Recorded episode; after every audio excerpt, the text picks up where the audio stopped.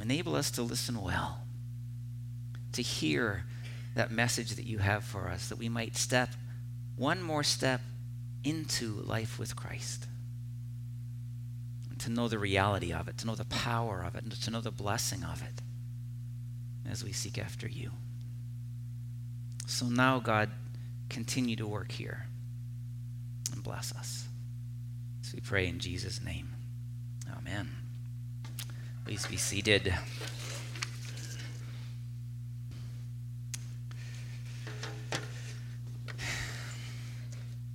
You know, I've thought this week about how I might begin this last of this short series of sermons, which we've just entitled Success.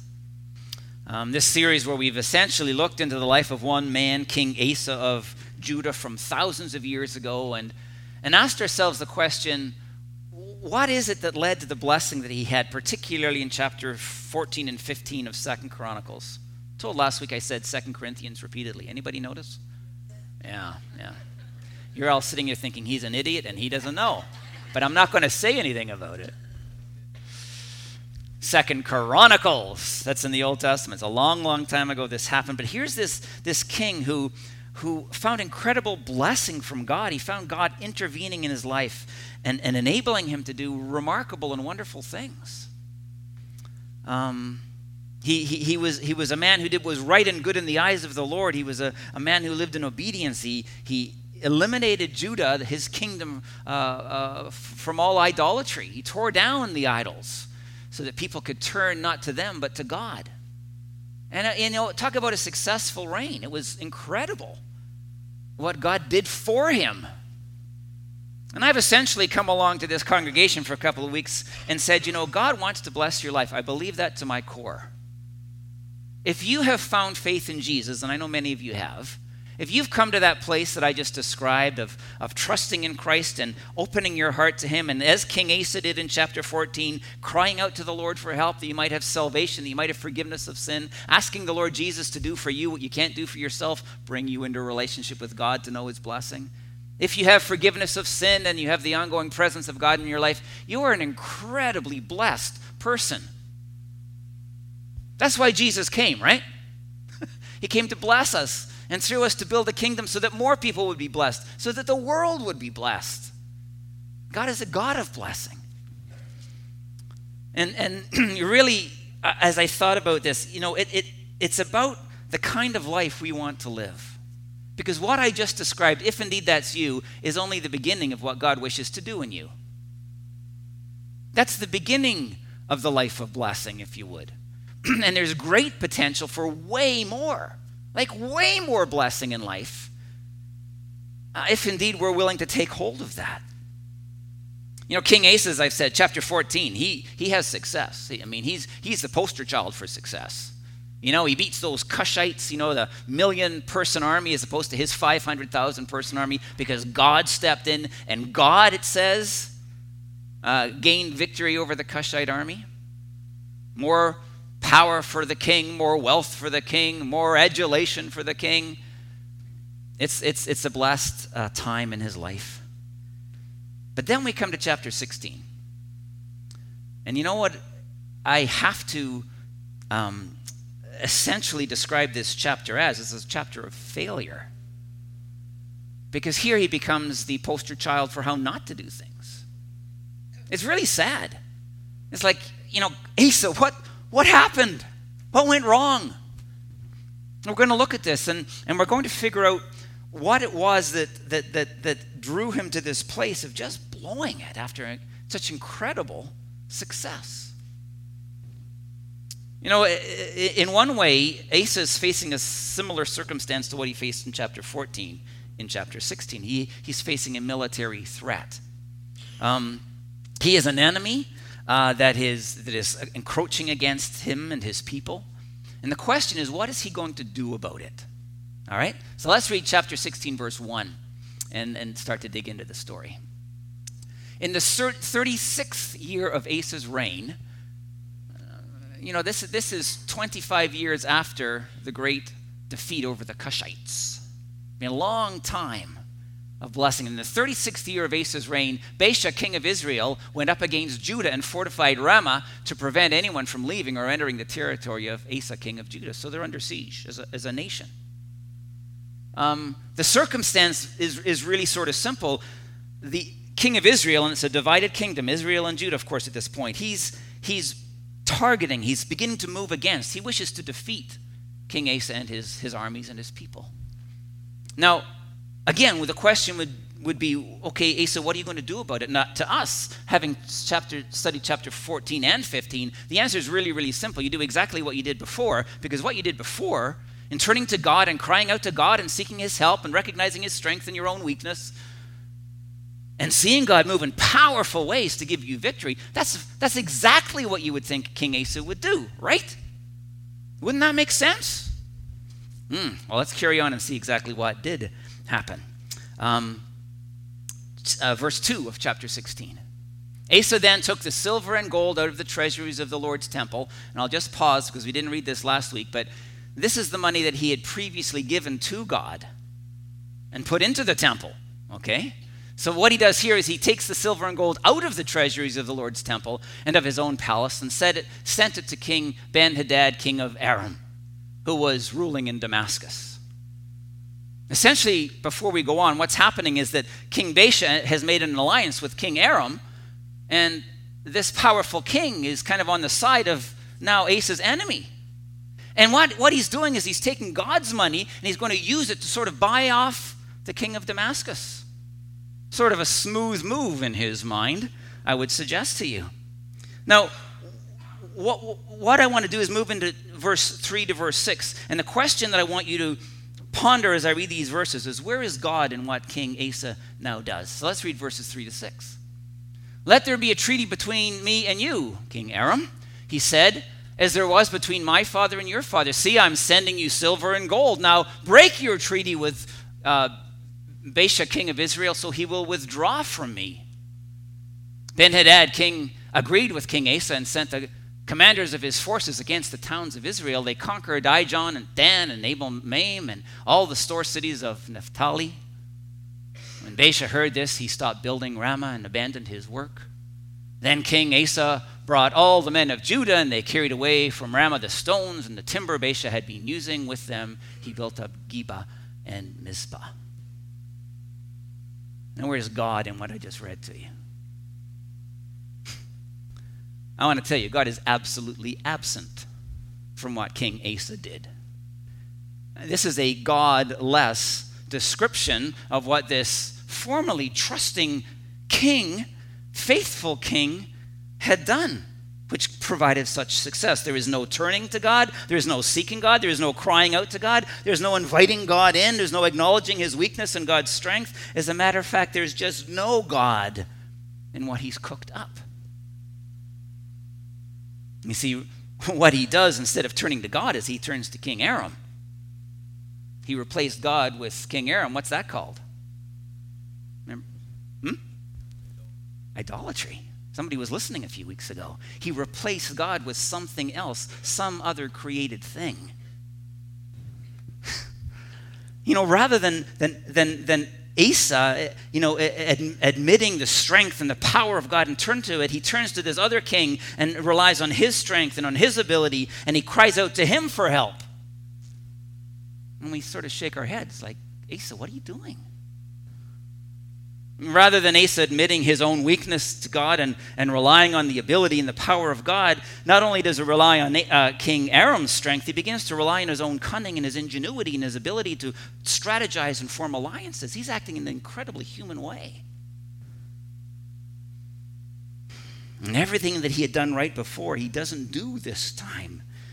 Instead of faithfulness to God and to God's word, I got to tell you, he acts in an unfaithful way. Let me read Deuteronomy chapter 7, verses 1 to 2. This is part of King Asa's Bible, the word of God to him.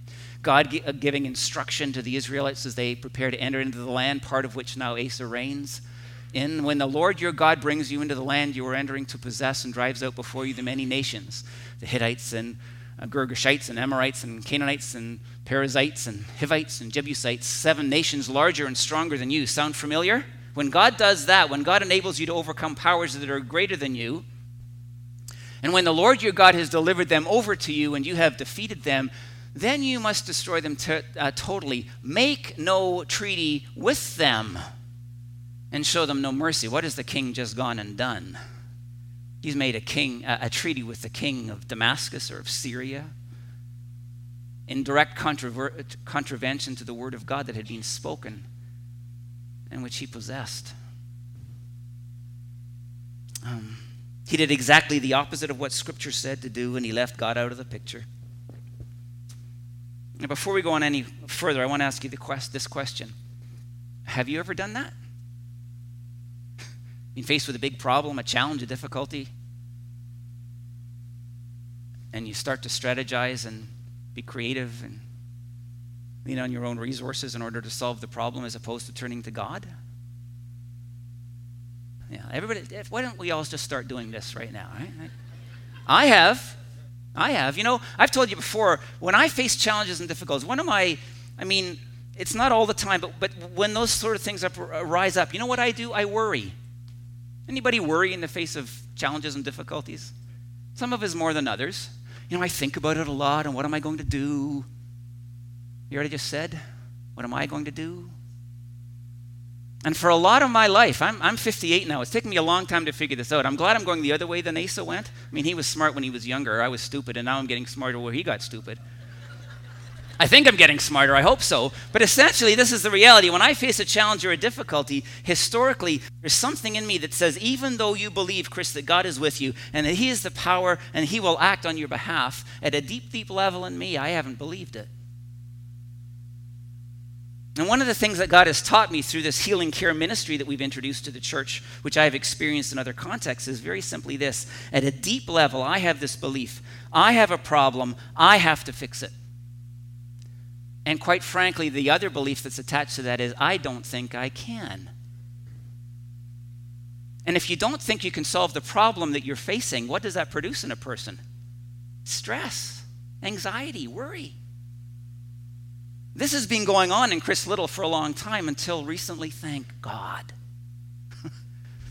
When he has enabled me to believe something different, to see and to understand, you know what, God is with me at a deep level, and he can deal with the circumstance which I'm facing. You see, the differences between a God reliance, a turning to God and giving to God the problem and leaving it with them, and a self-reliance which says, I got to handle this, I got to make my way through this, as if God didn't exist. Now you see, this is exactly what King Asa did, unfortunately. That's what I have done too much.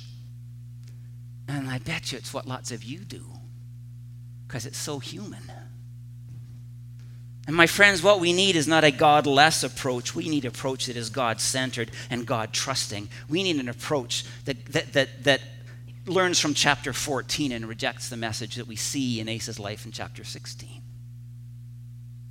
And essentially what results from this approach that Asa takes is nothing other than what I want to call abject failure, because that's what happens in his life. And I want to point out three ways where this failure is demonstrated in his life in this text. Number one, even though Baasha was overcome, that king of Israel, and he backed off and not having the support of the king of Damascus, so that again, King Asa is free to reign without that threat. Asa missed a blessing which would have been absolutely remarkable in his life.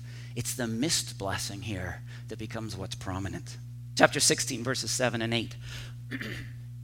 At that time, Hanani, the seer, the prophet, came to Asa, king of Judah, and said to him, because you relied, note the word. You see how important that word is in these texts? Because you relied on the king of Aram and not the Lord your God, the army of the king of Aram has escaped from your hand. Were not the Kushites and the Libyans a mighty army, thinking chapter 14, with great numbers of chariots and horsemen, yet when you relied on the Lord, he delivered them into your hand. You see what tragically Hananiah is saying here is, as God once acted for you, so he would have acted for you again. As God once moved in power because you relied on him, turned to him, cried out to him, admitted your weakness and God's strength, and just invited him to come and to move in power. As he did 25 years ago, so he would have done again. He would have stepped in and he would have given you victory, not over King Baasha, but also over King Aram. And because you didn't turn to the Lord and rely on him, you missed an incredible victory over a powerful king. Quite frankly here, he passed up greater power, a great expansion of his territory as king, greater wealth, greater adulation from his people and the surrounding nations. He passed up incredible blessing that God would have given to him if indeed God had turned, Asa had turned to God. Principle. I want to tell you, my friends, this is true for us. It rises out of the text. If we will seek God, if we will rely on him and invite him in, God will bless us in ways that are way greater and far greater than anything we could produce on our own in life. Do you see it? And I want to suggest what's also in the text here is that he will bless us in ways that we can't even contemplate. I don't even think King Asa took the time to think, if I trusted God, he would also give me victory over King Aram. Just wasn't in the. I just got to get away from Baasha. I gotta get success over the king of Israel.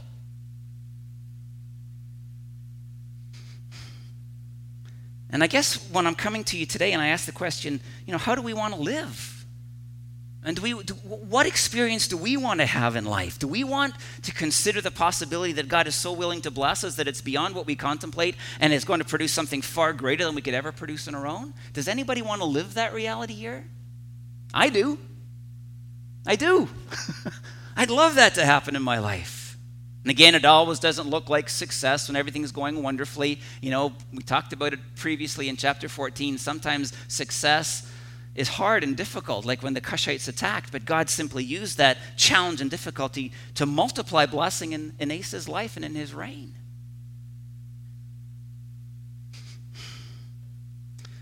I think of our vision here as a church, and I could go on at length, and I have in previous months gone on at length about what we envision God doing here. We want to be a thriving church where people are deepening in their faith and being transformed by the power of the Word of God and the healing ministry of the Holy Spirit, so that we are living passionately to bring the kingdom of God in all areas of life. We want to see our children growing up and embracing faith with passion and conviction that will take them through life. We want to be serving in the downtown area and internationally in a global sort of way. We want to be starting satellite churches so that the gospel, which is becoming less and less known in our country and in our local community, is heard in other communities under the leadership of this church and direction of God by his Spirit. I could go on and on with all those sorts of things. My friends, my point to you here is those are the things that God has already enabled us to envision. But if we will trust him, if we will rely on him, if we will turn to him and invite him in, recognizing our weakness and his strength, simply asking him for the help that he can provide, he's going to move in power in us, and we're going to experience far more than what we even anticipate. Isn't that cool? Thank you, those of you who nodded and said yes. It's cool. This is the God we have. And he'll bless us in the way that he chooses. And it won't be without struggle and difficulty and heartache. When did he ever say that would happen? What about your life? Do you want to live the blessed life? Like, honestly. Do you want to have the life that God wishes for you to have? The life where you are blessed and he intervenes and he acts on your behalf and he gives you that which is beyond your understanding or hope? See, I want to say to you this morning, that's what God desires. As a result, let's look at verse 9, the beginning of verse 9, where it says, this is a relatively famous verse.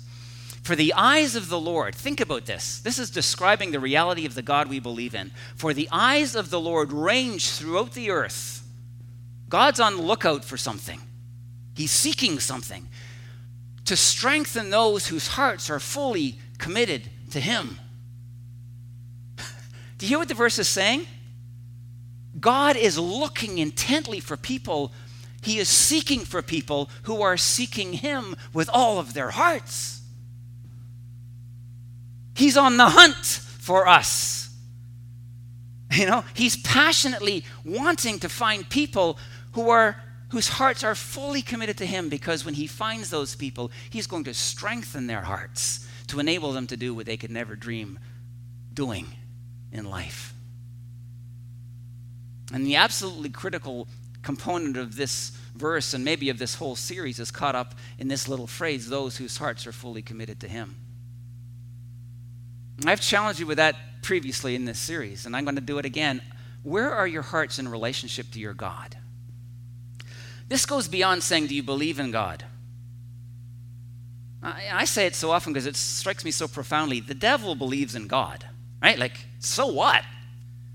You believe there's a God? That's not what the Bible's talking about when it talks about believing in him.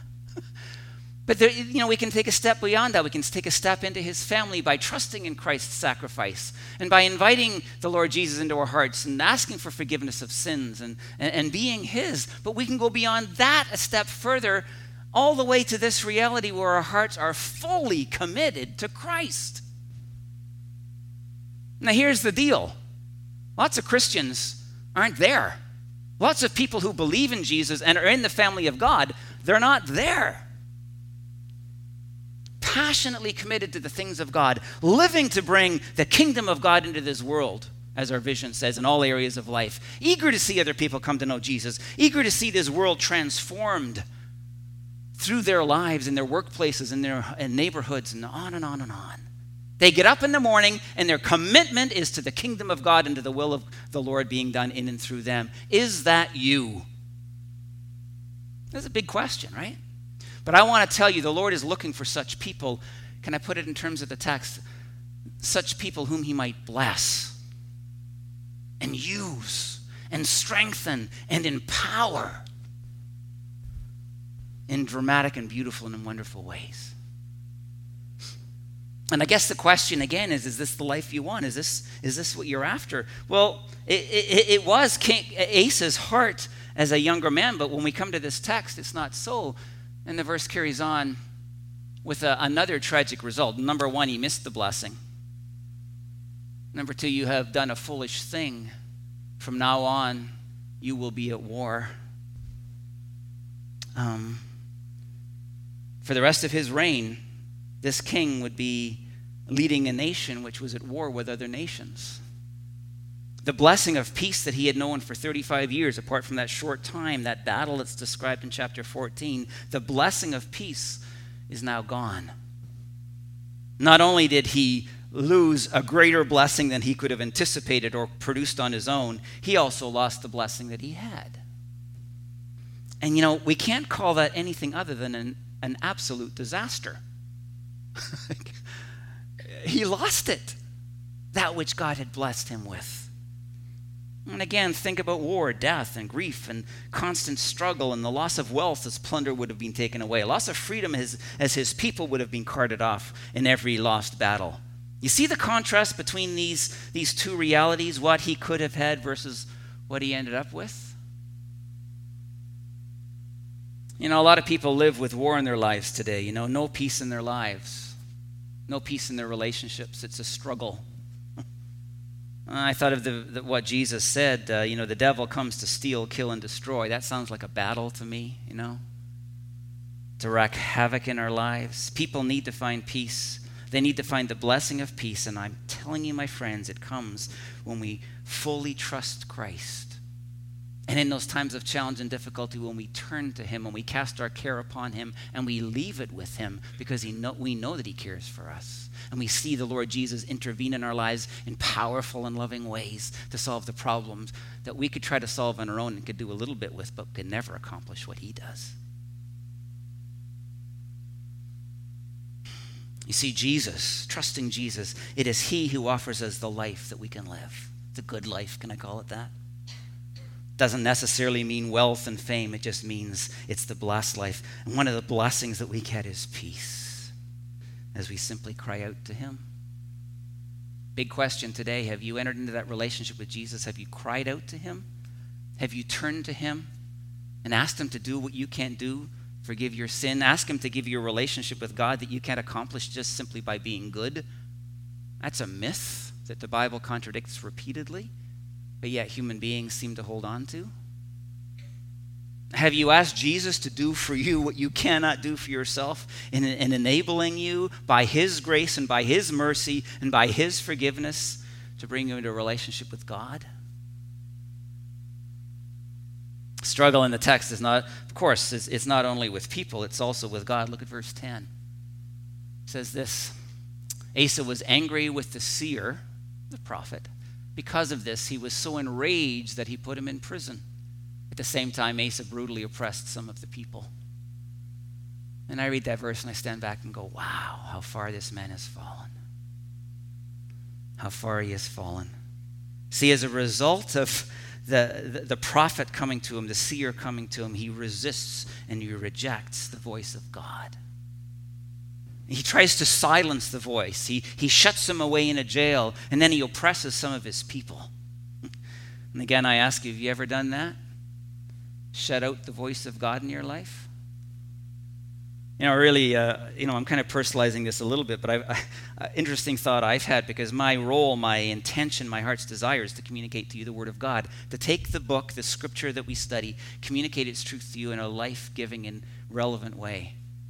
So, assuming that I have been faithful in my calling in various times in your life, have you ever tried to silence the prophet, the one who speaks for God? Have you ever tried to put me in a jail and shut me out? You know, just simply say no to God and what God's voice is, the text. It's possible. Just say no to the Lord. Whenever God, like Hanani comes, he's coming to correct. He's confronting the king. Have you ever felt correction and just say, no, da, da, da, da, da, da, da, da, da. It's easy to do. It's easy to hear the correction of God and to shut that down, because you don't want to hear it. Because hearing the correction of God means that you have to change and you need to repent, as Asa could have done. And to choose a different way of faithfulness as one whose heart is fully committed to the Lord.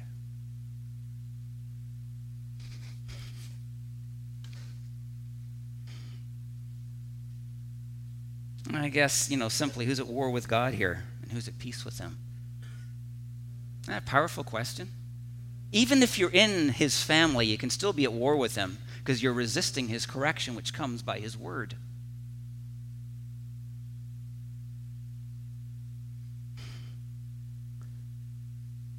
By the way, where does life come from? Where does this peace come from? Where does this place of ongoing and beautiful blessing comes from? It comes by trusting in the living God and living according to his word. And it is through the living word of God that we find blessing, the very thing that King Asa rejected and walked away from.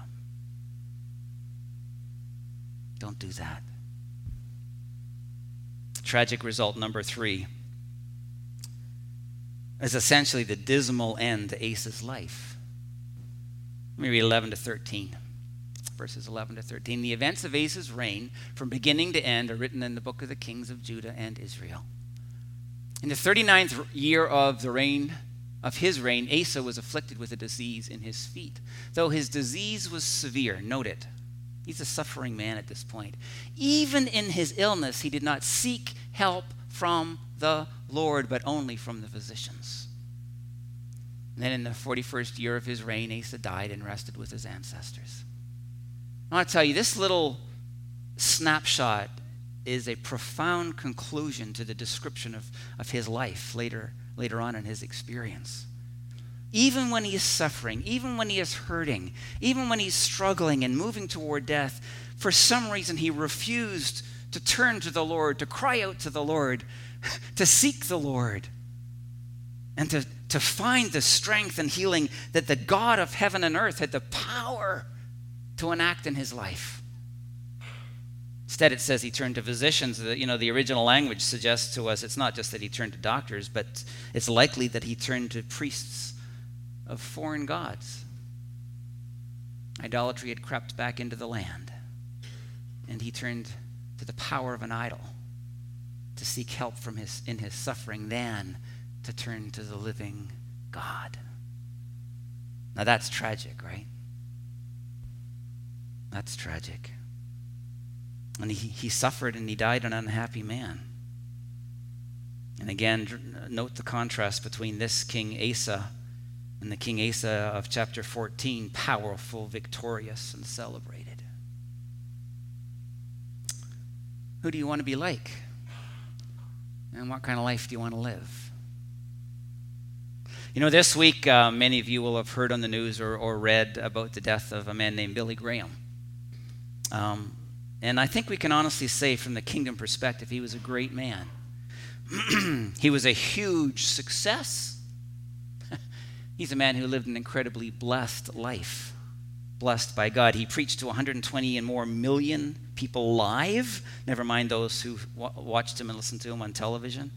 He saw thousands and thousands of people come to faith in Jesus through his ministry. He counseled one president in the States after another, after another, after another.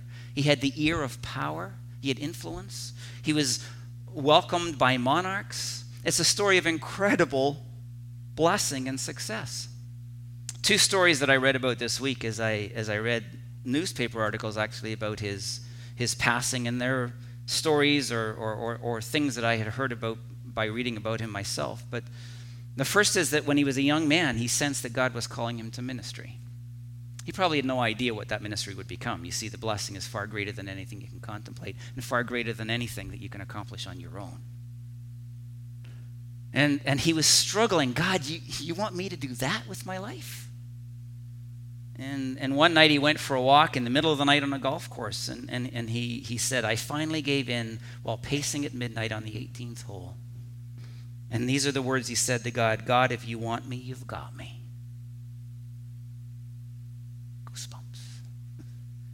Because there is a man whose heart was fully committed to the Lord.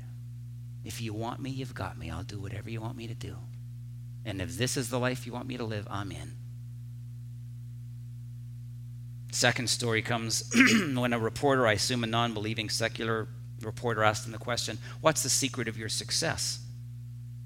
And again, from that reporter's perspective, here's a man who, compared to many other people, had huge success in terms of his endeavor, what he sought to accomplish and to do.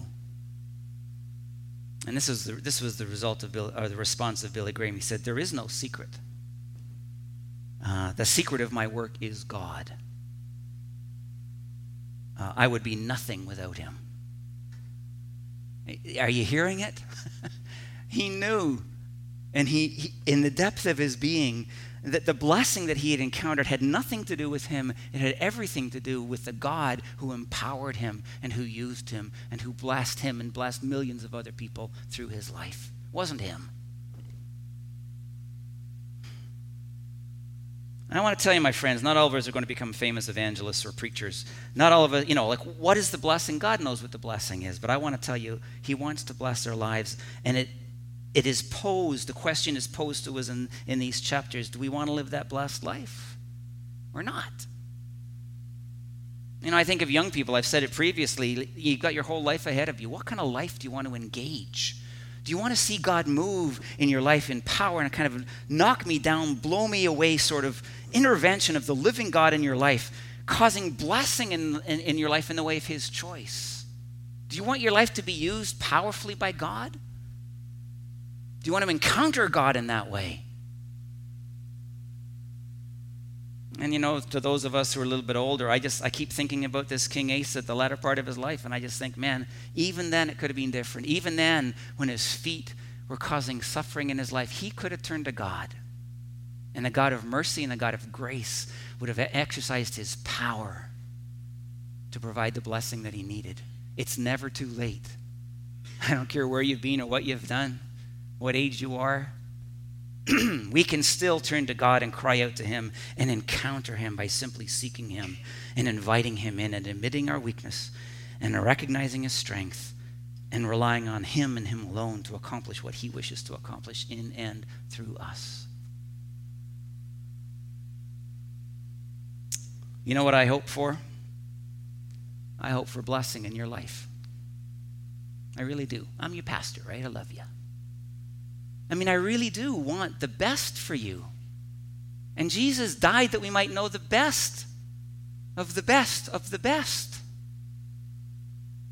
And he reaches out and he takes hold of our lives and he gifts us with faith and he transforms our hearts and we receive him and we trust him. And then he says to us, maybe the word of God here this morning is, will you fully and completely commit your life to me?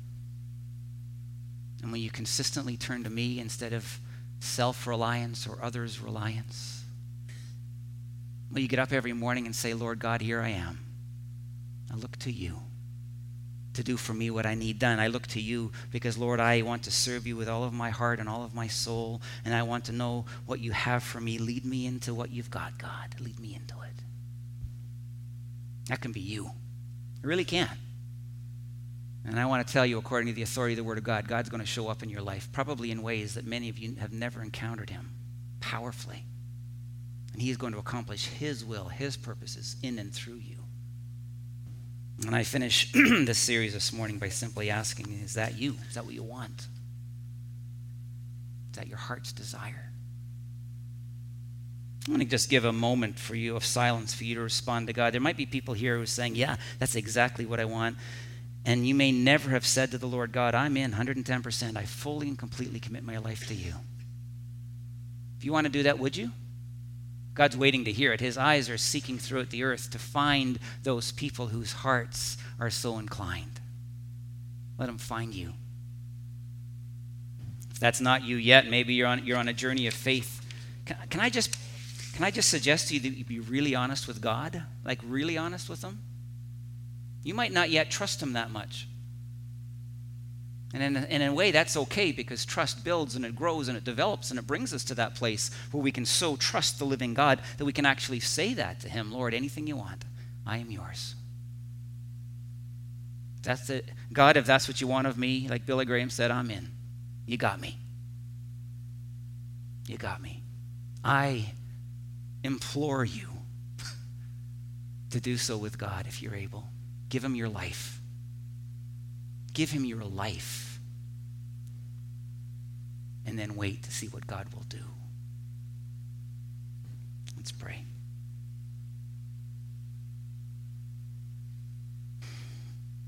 Take a moment with God, would you? Share your heart with him.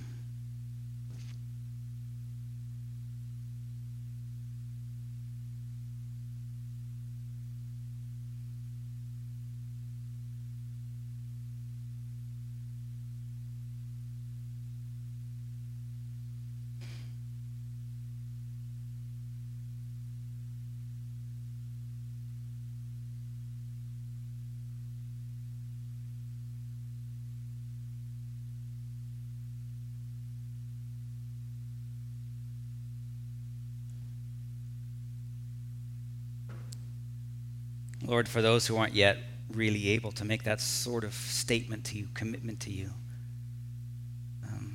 we just pray this morning that you will build their faith until they can, that you'll reveal yourself to them as a God of love and of grace and of blessing, of goodness, who can provide this life of blessing that, quite frankly, we all long for. Give those folks, Lord, a deeper faith as they journey forward with you. And take them to that place where they can make such a commitment before you.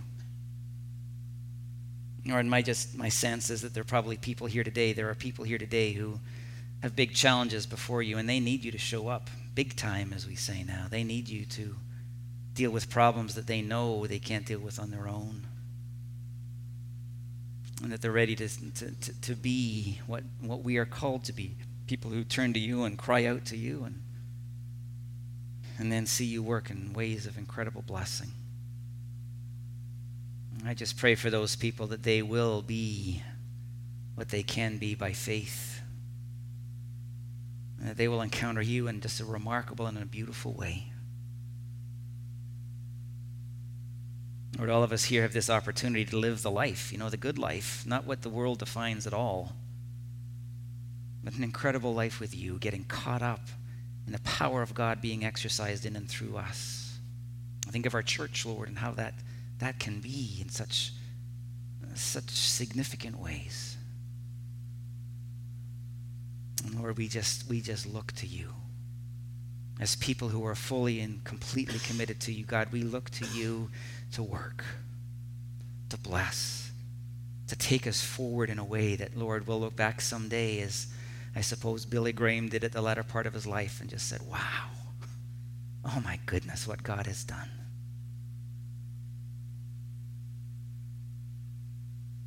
Lord, get our hearts right. by your Spirit, get our hearts right before you, that we might be the people who live the blessed life that you long for us to live. And through us, our God, we pray that you will bless the world, that you will accomplish your purposes, that this world will be made new simply because we became the people that you called us to be. And our Lord, this we pray in Christ's name. Amen.